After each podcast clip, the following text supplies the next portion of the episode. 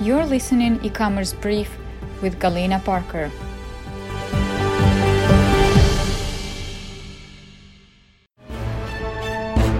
Latest in e-commerce.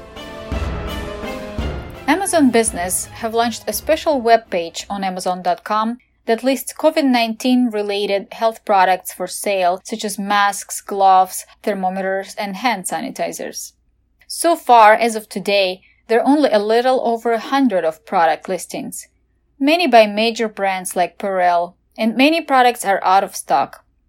Earlier, in the beginning of a pandemic, Amazon has suspended thousands of listings that could be related to the virus, trying to get an upper hand in preventing price gouging.